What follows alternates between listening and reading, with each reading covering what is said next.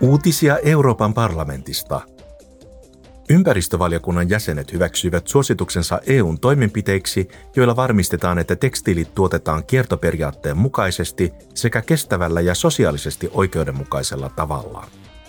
Meppien mukaan EU:ssa myytävien tekstiilituotteiden pitäisi olla kestävämpiä, helpommin uudelleen käytettäviä, korjattavia ja kierrätettäviä. Ne eivät saisi sisältää vaarallisia aineita.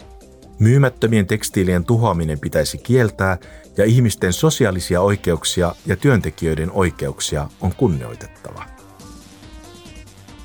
Ulkoasianvaliokunnan ja kehitysyhteistyövaliokunnan jäsenet keskustelivat viime viikolla Sudanin tilanteesta.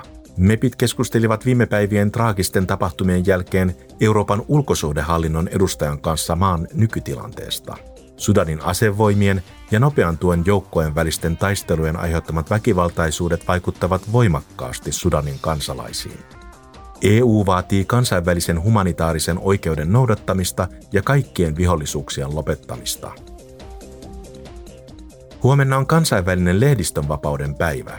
Tänä vuonna teemana on oikeuksien tulevaisuus, sananvapaus kaikkien muiden ihmisoikeuksien edistäjänä. Huomisesta lähtien voidaan jättää hakemuksia Euroopan parlamentin Daphne Caruana Galicia journalistipalkintoa varten. Hakemuksia voi jättää heinäkuun loppuun asti. Palkinto myönnetään nyt kolmannen kerran. Uutiset toimitti Euroopan parlamentti.